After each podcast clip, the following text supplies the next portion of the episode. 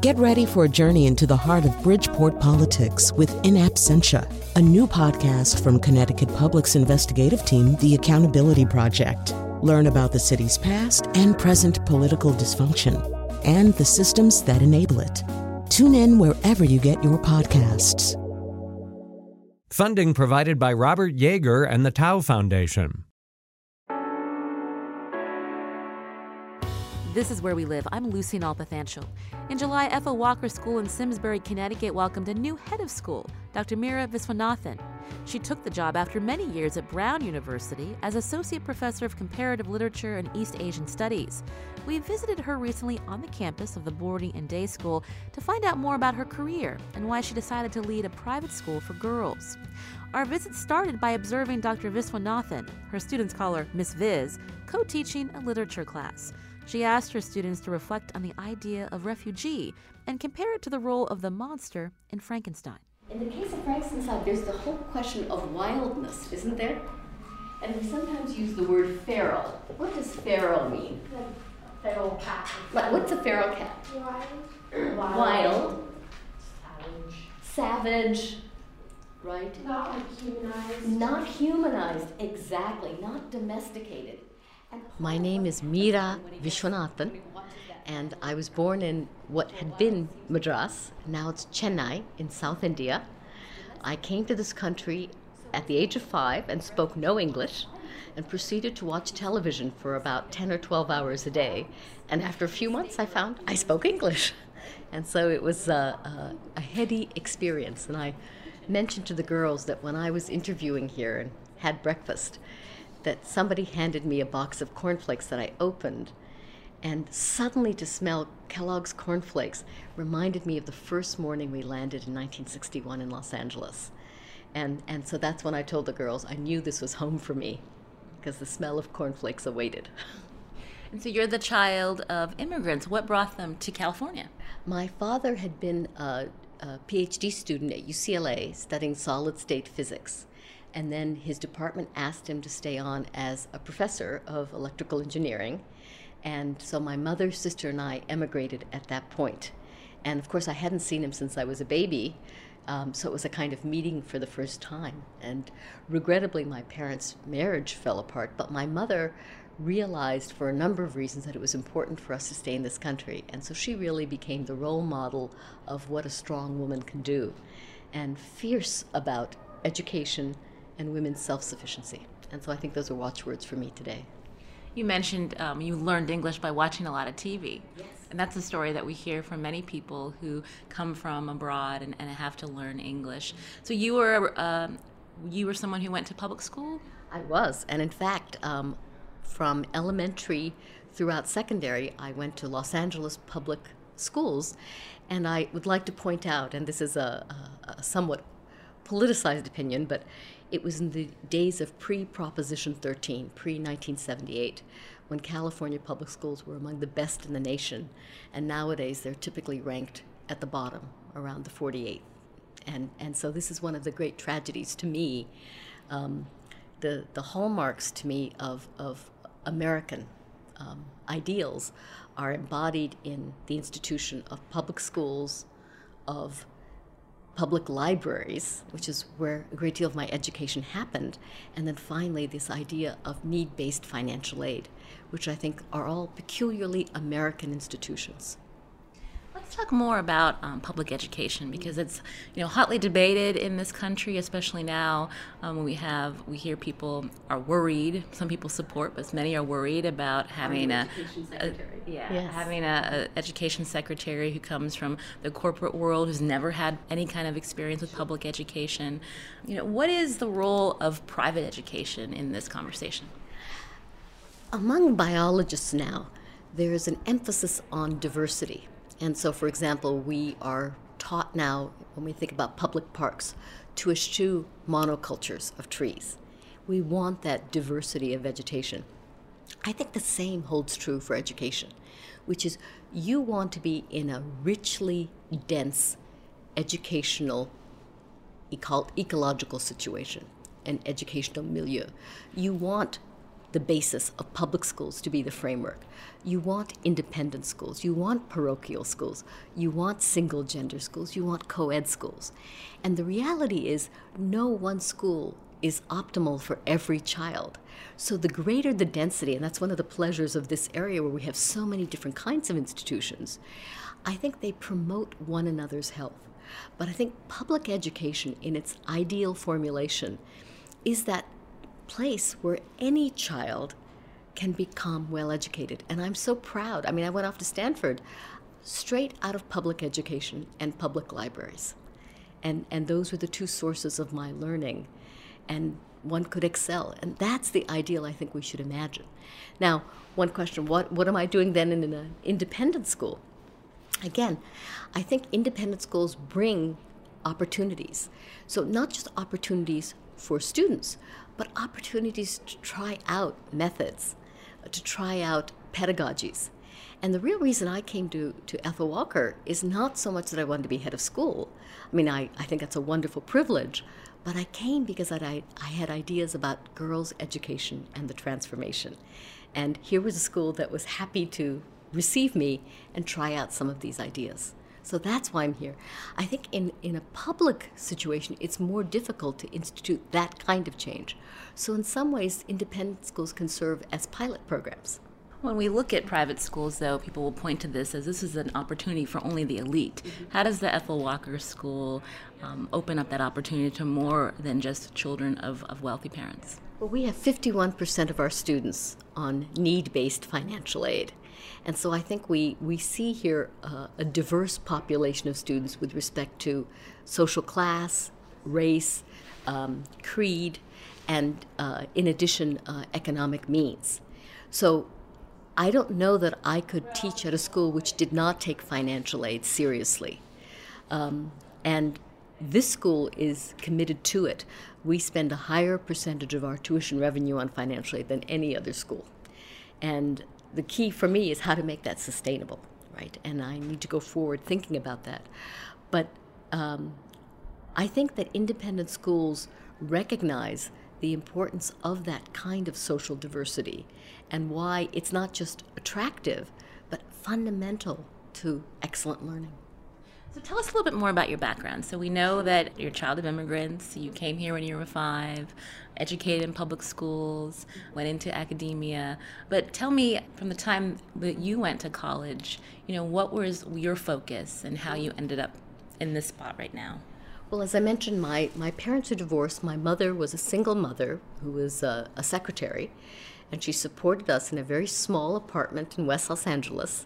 Um, and I didn't realize that, that we actually were uh, below the poverty line uh, because uh, we didn't have a car, we didn't go on vacations, but we had, a, I thought, a full life, and that's thanks to my mother.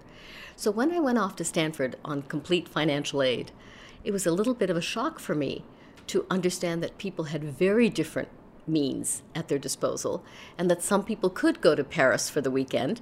And, and I had a term-time job and a summer job and wondered if I could afford pizza. And that experience now for me is so important, partly in that notion of self-sustaining uh, uh, grit, but also for me to understand, as a head of school, the needs of our students. And I think some of our students, I made a point at my investiture of talking about this particular uh, experience of growing up and with some hardship. And many students came to me and said, we never imagined that you experienced what we experienced. So for me, to be a head of school, all of these experiences, good and bad, indifferent, have been significant in shaping me in being attuned and attentive to the needs of our girls now. Now, what is your message to your students? Again, it's an all-girls uh, private boarding and day school. And we know in this country that there's still debate about, you know, equal pay for equal work. Um, At your investiture, the person who gave the keynote, she's responsible for opening the first boarding school for uh, girls in Afghanistan. There's so many places in this country where, or I'm sorry, in this world rather, where girls do not have equal access to education. So knowing all of that, all of these things that are around us, you know, what is your message to the students here about what they should be focused on when they leave this campus? And I begin with this notion of boldness. I think our girls need to dare, to be bold. Sometimes girls, we are, we are socialized not to be transgressive, and that's a nice thing. But in that act of transgression is often a willingness to take initiative. And that's important for me, for our girls to take that initiative and, and to be able to be willing to fail. So for me, it's the awareness, and what I would say to them is of capacity. And there's a wonderful uh, Nobel laureate, Amartya Sen, an economist, who argues for something called the capabilities approach, which I'm instituting here. And the idea is that equality is not a function of a chicken in every pot. Not everybody has wants to eat chicken, and not everybody has a pot. But rather, whether or not you can function in all of the doings of your life to the best of your potential, according to your system of values. And so that's what I want our girls to do, which is to imagine how can they function most fully. And this is not a, a merely uh, question of getting grades. It's by the doings. It's by the possibilities. And as of next year, we're beginning a coding program, which is not just an hour a week of coding, but it's the idea that all of our girls, whether or not they choose to go on in C S or not, are still going to be functional coders, that they can write code, that they have this lucrative skill. I want every one of our girls to be able to give a three-minute impromptu public address on any subject with no ums, you knows, and likes. Similarly, I want every girl to have financial competency, to, to learn the basics about personal finance, taxes, investment. Again, they can choose to reject capitalism as a whole, but they need to do that after they understand the possibilities. So I think the two things that are most important to me for girls are possibility and relationship. And I think that this is, relationship often gets assumed to be something cozy and, and, and gingerbready. I think relationships are, we talked about identity in class this morning. I think relationships are, are what define us, are what give us identity. And my field, you might know, before at, at Brown, before I came to Walker's, was comparative literature. And especially I worked in Japanese literature, aesthetics, and philosophy, as well as literature uh, in and of itself. And one of the philosophers whom I studied, Watsuji Tetsuro, argues that the, the two characters used to express human being in Japanese are human and space. And he argues it's the spaces between us that give rise to everything about humanity, which he calls ethics, ningenkaku. And so again, it's about those spaces and possibilities. And that's why relationship is so important. You mentioned when you were at Brown for thirty-three years, you would interact with your students and you could tell which ones came from an all-girls uh, high school. Tell us about that again and, and, and sure. How they were different. Right. Well, as I said, initially I would notice these young women in my classes. And, and all of my students at Brown, I'm happy to say, were wonderfully engaging, intelligent, articulate. But these young women had a difference about them, and I would describe it as one of, I think I used the expression, they were comfortable in their skin. And I think for women particularly, this is uh, uh, usually something, you're lucky if you get it when you're in your thirties or forties. But these young women at the age of eighteen, nineteen seemed completely relaxed, did not hesitate to extend their comments in class, did not engage in apologetics, did not feel the need to qualify what they said in any way. And I, I thought, what is it that has produced this? And later in office hours, I'd find out that the vast majority had gone to a single sex, an all-girls uh, secondary school. And after about a decade, it got to the point where I could pick them out. And later I would confirm it during office hours, that there was something that distinguished these girls, and who are now young women. And I thought to myself, what would my life have been like had I, at this young age, possessed this extraordinary comfort with who I was, and the ability, therefore, to focus on ideas without this sort of anxiety about self and presentation. And I think that was what instigated my interest in Ethel Walker's initially, though, quite honestly, when the idea was put forward to me, I, I seriously thought, I would never leave Brown. This is, you know, the place I've been incredibly happy and fulfilled. But then I saw the possibilities here. And as I say, I've talked about functionings and doings of girls. I saw for myself a possibility of functioning in a new way and thinking about how we transform girls' education even more. And what would you say to our listeners, you know, maybe parents, you know, community members, who want to be able to help children feel comfortable in their own skin so that they can, you know, succeed in whatever, you know, their aims are without, you know, maybe not everyone can be in a certain environment where they have that opportunity?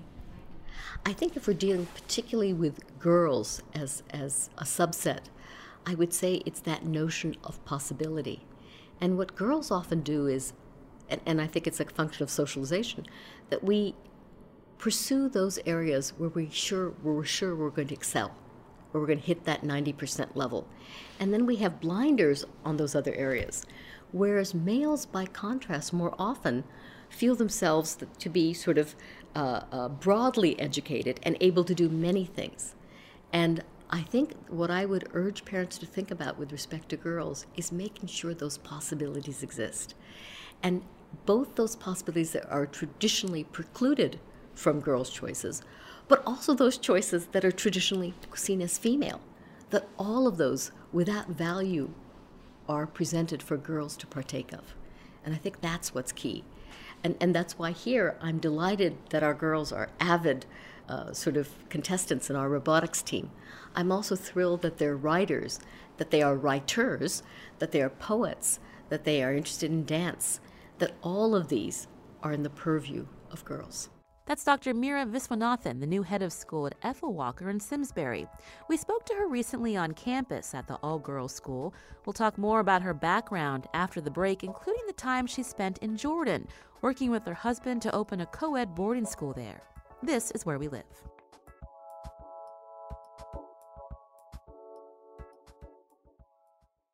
This is Where We Live. I'm Lucy Nalpathanchel. Today we're bringing you a recent conversation we had with Doctor Mira Viswanathan, head of school at Ethel Walker in Simsbury, Connecticut. The former professor at Brown has a diverse background in education, including time spent abroad in Jordan. I asked Mira about her efforts a decade ago in developing a co-ed boarding school in Jordan alongside her husband, Doctor Eric Widmer, who spent twelve years as headmaster at Deerfield Academy in Massachusetts. The King of Jordan, who was a graduate of Deerfield Academy, where my husband had been headmaster, um, at uh, a commencement where he was the invited speaker, paused at breakfast over a forkful of eggs and said, you know, I'd like to build a school just like this in Jordan. How would you like to consult? And of course we agreed. And then when my husband decided to step down as head of Deerfield, the King said to him, you know, why don't you come and be the founding head of the school, and said to me, you can write the curriculum, and, and, and you know, for me that was bonbon time. Uh, so uh, we came to Jordan, and um, it was a fascinating experience to construct a non-colonialist Jordanian school that was English medium that offered the American curriculum. And the number of different things to balance in that was, was quite a challenge, but exciting. And the school is thriving today, is over six hundred. And we've seen a number of graduates from our years who've now graduated from college, who are in medical school, in law school, business school, in the professions, back in Jordan, uh, working to build that country. And, and so for me, this is, this is the magic of education. It works. Things happen. And there is no greater instigator of positive social change than education. How long did you live in Jordan? Um, I lived there two years, which was the maximum Brown would give me. But in truth, the year before and the year after, I think I made ten trips each year. So um, I would say it's closer to four, though interstitially for those other two years. It's interesting considering um, when we look at the refugee and migrant crisis. I mean, Jordan has bared the, the borne the brunt of of that crisis. I'm just curious your perspective on that. People have no idea what refugees mean until you examine Jordan, where there are more refugees than Jordanians in the country. And of course, we have waves of refugees going back to nineteen forty-nine when Palestinians came from the nineteen sixty-seven uh, war with Israel. We have the uh, uh, Afghani refugees, we have Iraqi refugees, and now we have Syrian refugees. And the number of camps, and Jordan does a tremendous job. I don't know if people understand how much Jordan does in terms of not just shouldering that burden, but also providing that buffer state where it is a place of sanctuary for refugees. And the king is extraordinarily committed both to supporting his people, but also being that welcoming place. And I would argue that his own American education plays a role in that as well. But it's a remarkable country. I feel very grateful for my time there. And also, it was very humbling, I have to tell you, that I, all the things I thought I knew about education were taken apart. And so I began again. We talked just a little bit about the challenges before the public education system. But what about with, with private schools? I mean, we know with the recession, you know, there are less people that were able to send their children to a place like Ethel Walker School. We hear more and more uh, Chinese students are coming to this country because they have the means to study at places like Ethel Walker School. I mean, what are the challenges that your, your institution faces? Well, that's exactly right. And I think finances are, are a big one. I think the question is, how do we make this education possible for a wide constituency? And that is, we don't simply want children who are completely on need and st- students who are completely capable of paying the full freight here. And by the way, I want to point out that no student, even those who pay the full tuition, are paying for the cost of the education.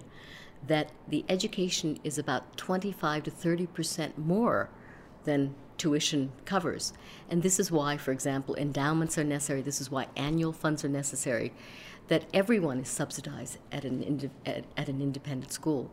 So the question for us, how to make sure we have a spectrum, and that also there are no default assumptions, that not all students of color are on financial aid, that not all students of European extraction are not on financial aid. So we need to cut across those default assumptions, and trying to assemble a school which reflects this is a challenge, I think.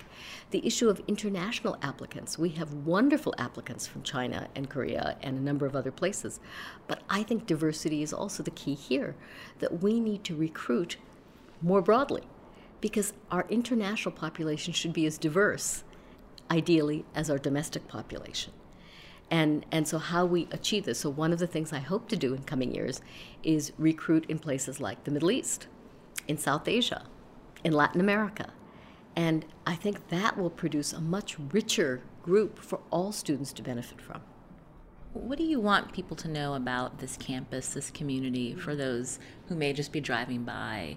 There are a lot of private schools in Connecticut. How does this place stand apart? Yeah. And, and that harkens back to my comment about why did I come here? And many people have asked me that, why did you pick Ethel Walker's? And what I laugh and say is, there was never any other place. It was this, or I would stay at Brown. And the reason why Ethel Walker's appeals to me is it's that rare combination of receptivity, relationship, but also, and here's the most important thing, intellectual aspiration. And that the heart and the mind are not separate. And so that I have very high ambitions for our girls, and that ambition is not measured purely by college admissions. I mean, that's one measure, but it's really about girls' possibilities. And if there are things that we see that are different about twentieth century learning, that it is more collaborative, that it's less hierarchical, and finally, that it's focused around students not merely passively ingesting, but actually doing.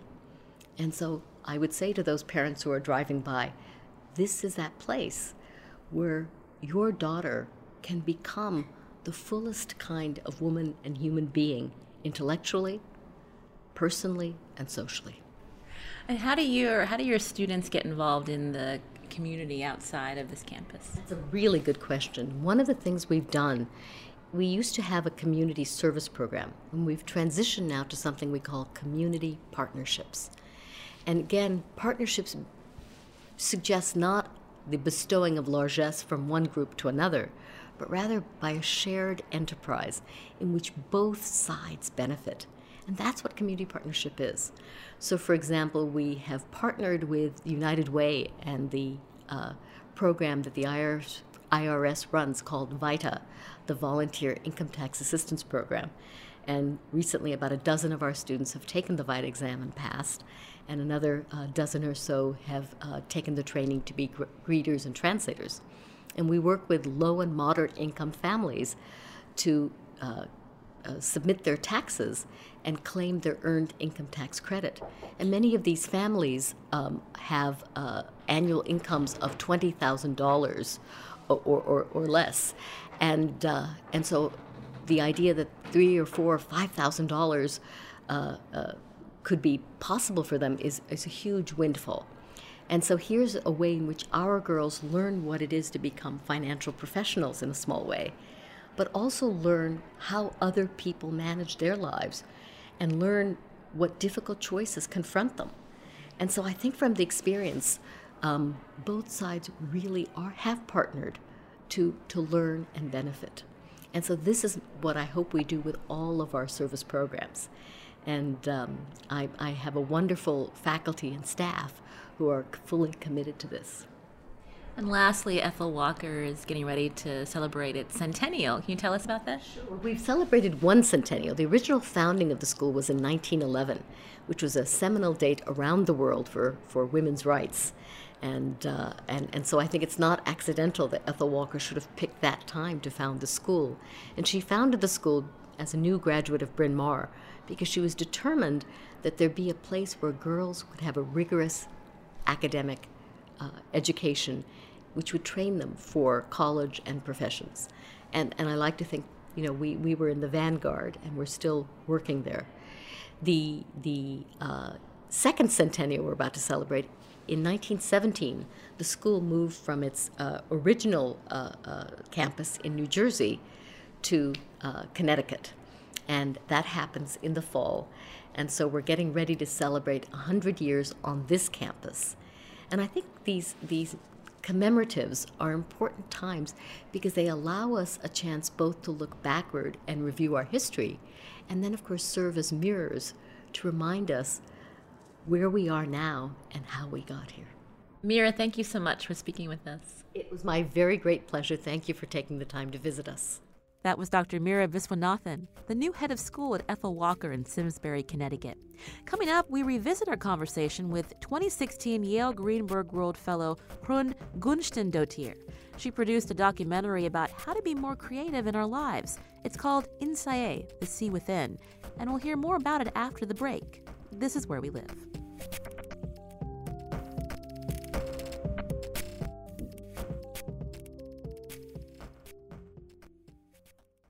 This is Where We Live. I'm Lucy Nalpathanchel. What's the secret to creativity in today's world where many of us are focused on advancing our careers? We live in a time where it's become harder to disconnect from work thanks to that smartphone nearby. How can we step away from the hustle of life to be more in tune with ourselves and more creative in our endeavors? Icelandic consultant Hrund Gunnsteinsdóttir had this very question.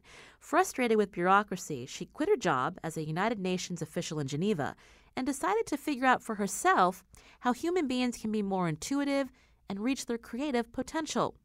Her exploration is documented in her new documentary, InnSæi, The Sea Within. It premiered in New York City in September and is now streaming on Netflix. Hrund was a twenty sixteen Yale-Greenberg World Fellow. We spoke to her late last year. Hrund, welcome to Where We Live. Thank you very much. So what are your uh, impressions of the United States? I'm loving it here. I'm totally loving it here. Uh, Yale is treating me really well, you know, surrounded by amazing people, and the weather is nice, relatively stable. So that's nice compared to my, my country. Um, so you were a former United Nations employee. So what did you do for the U N? So I, uh, first, I was a program manager of, of UNIFEM, which is now called U N Women, and it's the agency with the U N that uh, deals with women's rights and gender equality. And I was sent to Kosovo after the war in two thousand one, and I headed their uh, agency there, so dealing with reconstruction, defining democracy, building women's leadership role, creating a legal framework in order to do that, you know, in, an, in order to promote gender equality. And while I was there, uh, I was offered a permanent position with the U N, which means that I took a so-called competitive examination, which is offered to people uh, in different count countries of the world at each time. And about three percent of people who take that exam for two days are offered a permanent position. So that's a very rare opportunity.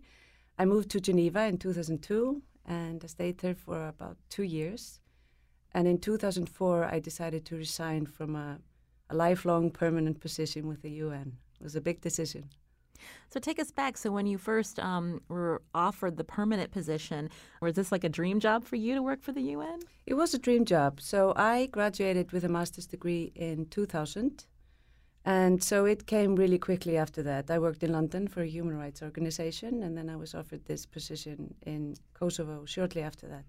I had two uh, goals when I graduated. I wanted to either work for the Red Cross or the U N. And I wanted to work in a post-conflict context. So I was, I felt really, I mean, things happened really, really fast for me. Uh, getting a position like that in Kosovo is, I think, relatively rare. So I was only twenty-seven when I headed uh, the program there. And uh, yeah, it was totally a dream job. But you said you resigned by two thousand four. What was, what was it about the job that frustrated you?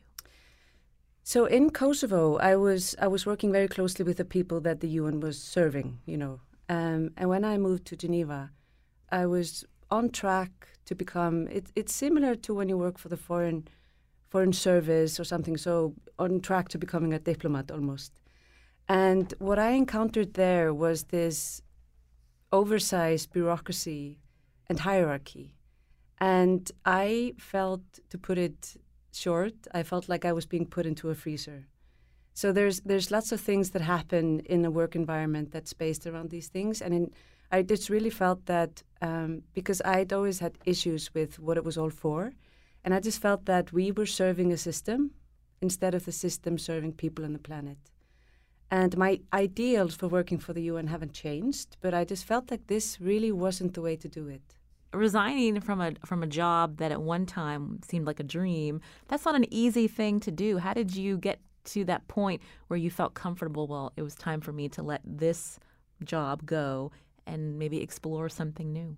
So I, you know, even if I was thinking about these things while I was working in Geneva, I didn't act on it because I was in a in a in a in a wonderful comfort zone in a sense, you know. My my paychecks arrived every month.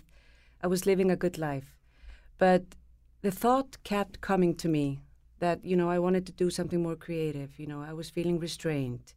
And I ended up hitting a wall, as I call it. I guess it's called the burnout today. I didn't even know that term then. And it really forced me to reconsider where I was heading in life, what I was doing, how I was doing it.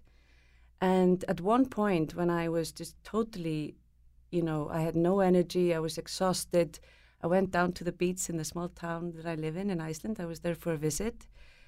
And I had this vision of myself uh, being sixty plus. And I really wasn't doing the job that I was doing in Geneva. I had traveled the world. I have met people. I had been inspired and moved by people. I was doing creative things. I was writing and doing storytelling, getting people's stories across. And I don't know, just being touched by people and touching people's lives. And I just realized that uh, my work in Geneva wasn't going to sort of bring that dream to fruition. So you wanted to learn how to be more creative, to find a, a new, um, I guess, a, a career path where you felt more fulfilled. How did you go about doing that? Where did you start? So having taken that decision, it was not an easy one. So people around me would say, like, what are you thinking? Like, why do you do that? You have no idea where you're going. So in short, I was really going into the unknown, and I was I was petrified, you know. I wasn't sure if I could. How was I going to work more creatively? But slowly but surely, I just knew that I had to delve more into where my shortcomings were. And I, during this time, it was a hard time in my life, but during this time, because I'm a, I'm a big nerd, you know, I read a lot, and I'm very curious, and I collect a lot of information. And I realized that I consists of two rhythms. So one is the analytical and the logical one, and the other one is the creative and intuitive one. And I had totally neglected the intuitive and the creative one. So I decided to think of ways to combine the two rhythms and do a documentary film. I was going to do a PhD, but there was no PhD program that I found that I found that would enroll me without putting me into one discipline. And I didn't want to go into one discipline because purpose of my work is really to say that we need to unbox the way we think. We need to think more in a flow. We need to make associations between different parts in order to make sense out of the big context that we live in. So a documentary was done, and it's taken six years to do. This is Where We Live. I'm Lucy Nalpathanchel. I'm speaking with Hrund Gunnsteinsdóttir, an Icelandic consultant, filmmaker, entrepreneur, and writer. She's also co-director and author of this documentary she just mentioned, InnSæi, The Sea Within. So tell me about a six-year journey to create a documentary that looks at creativity and intuition. Where do you begin? Good question. So uh, a friend of mine, Kristin Olofsdottir, who is the co-director of the film and the producer, so she has been a filmmaker for many, many years. And we had this kind of similar interest in intuition. And so we decided to partner up and, and do something about it. And we, you know, we I had done a lot of research about it. Uh, we wrote down names of people that we wanted to ask almost naive questions, you know, about intuition. What is it, you know? Are we connected to intuition, the world inside us? And what is this world inside us? So we mapped down names of people who could help us, people that are in science, business professors, artists, spiritual leaders, neuroscientists, different people.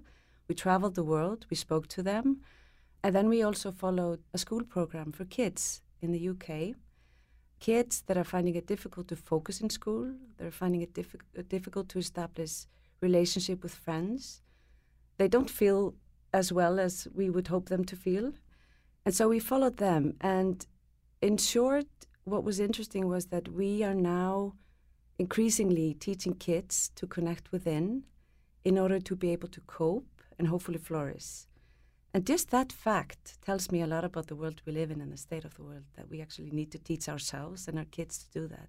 When I think of intuition, I'm thinking of um, that feeling that you get. It's like a gut feeling or a sense that this is something that should be happening. Um, what did, what did you learn about intuition?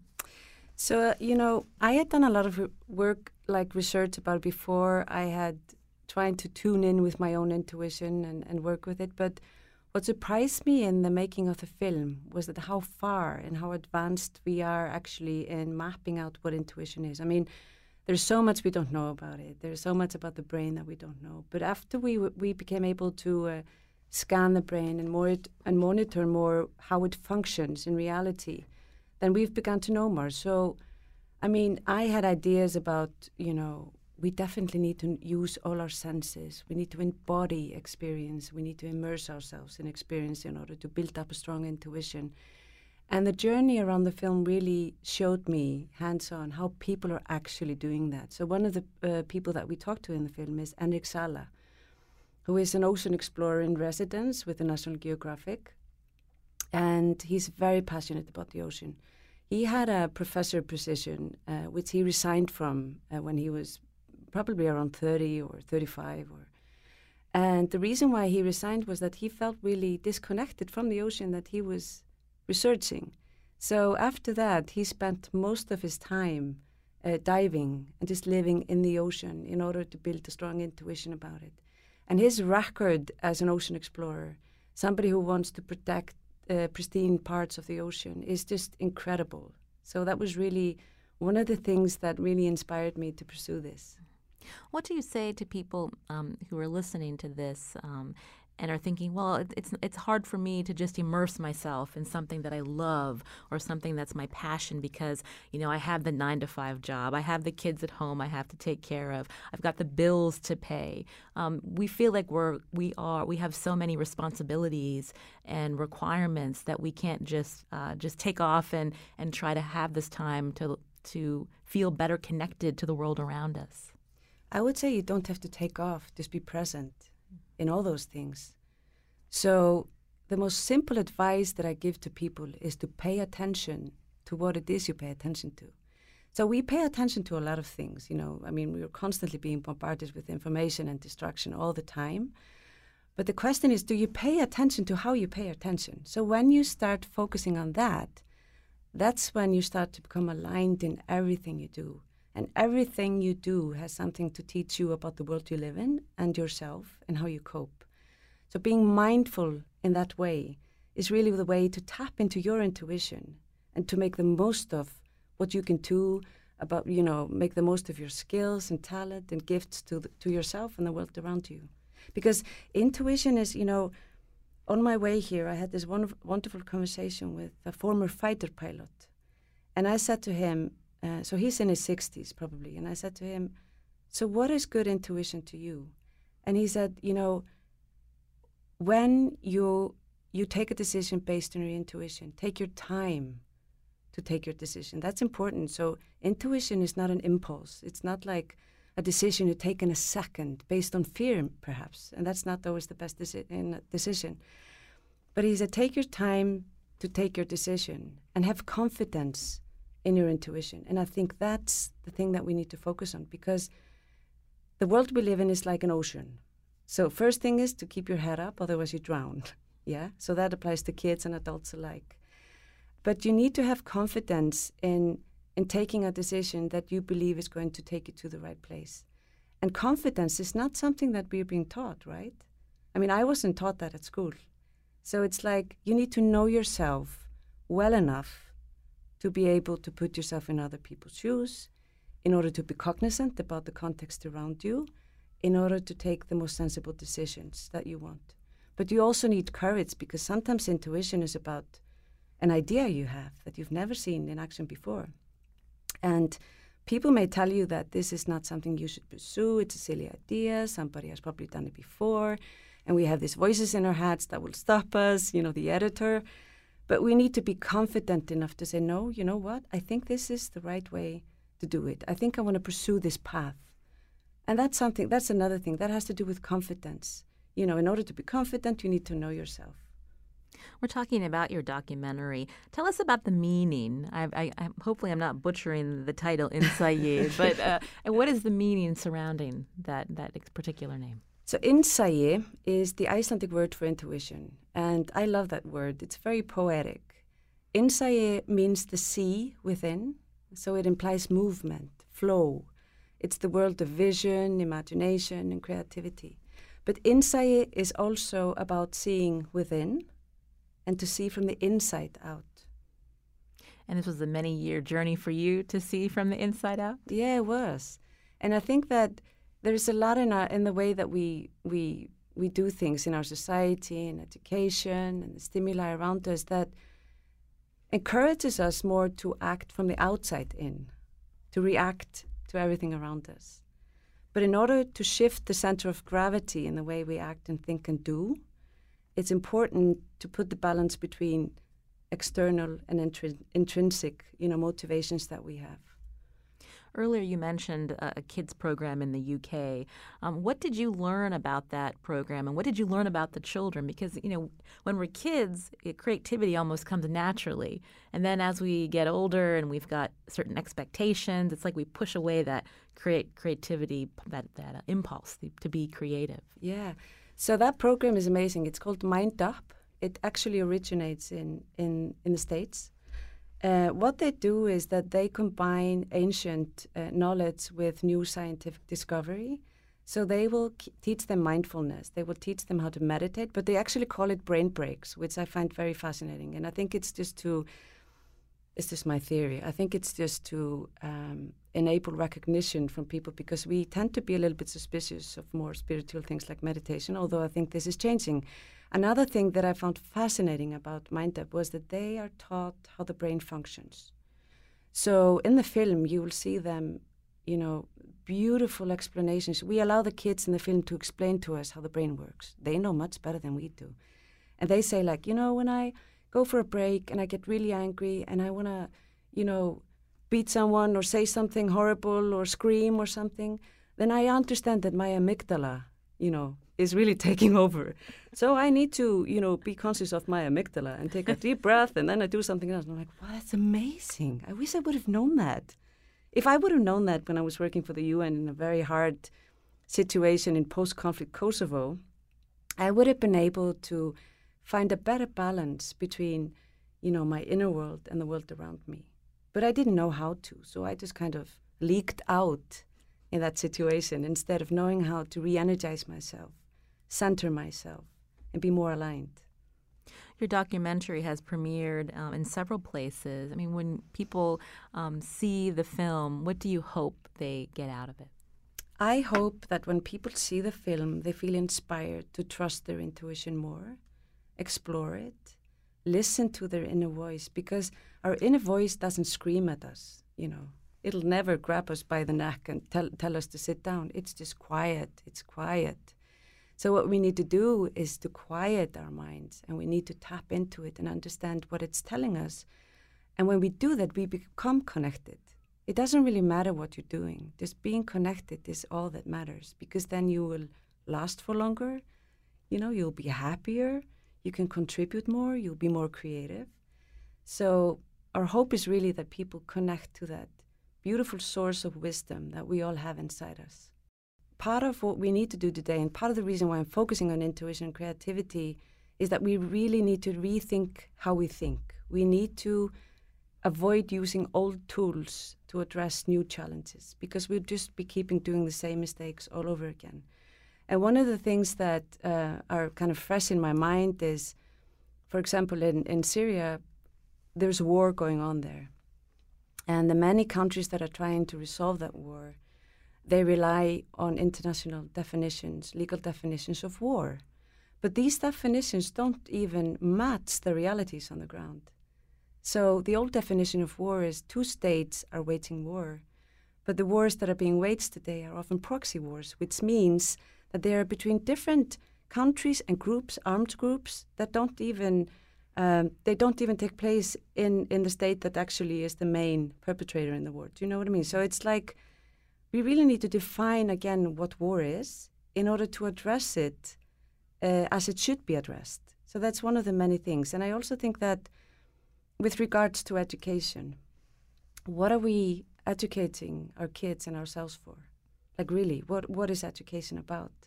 My daughter is thirteen. And she will tell me, Mom, I don't understand why I need to learn this and this and that. Why can't they just teach me how to be alone in a mountain? Why can't they just teach me how I deal with friends? Why can't they just teach me what hobbies I should choose to know myself? So I think that's something that we really need to think about, because at the end of the day, when you have so much turmoil around you, this applies to individual lives and the world that we live in. The strongest thing that we can build is a strong inner compass that's based on values, our own sort of humanity, our own creative spirit, our own sense of belonging. And when we don't feel sense of belonging, for example, you know, that increases our tendency to be depressed, anxious, stressed. Depression is becoming the leading cause of disability and illness in the Western world and in the world in general. That must tell us something. So I think that reconnecting to the most inner core of what it means to be human and taking it from there is like one of the most urgent things that we can do in the world today.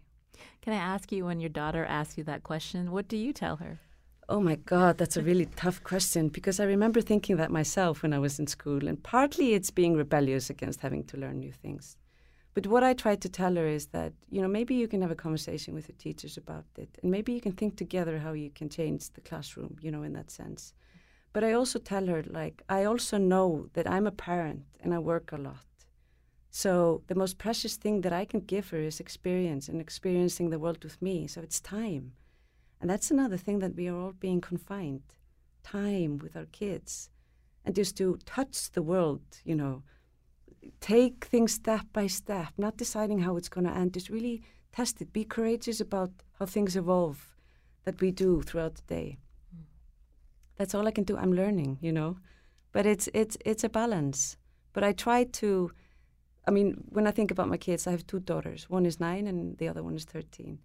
I think about if I have something to give them as a mother, it's it's independence, self-confidence, generosity, and love for life. And so I just try to use it as a compass throughout my parenting. That's Hrund Gunnsteinsdóttir, an Icelandic consultant, filmmaker, entrepreneur, and writer. She was in Connecticut as a twenty sixteen Yale-Greenberg World Fellow. She's also co-director of the documentary InnSæi, The Sea Within. It explores the art of flourishing, leading, and innovating in an age of distraction and transformation.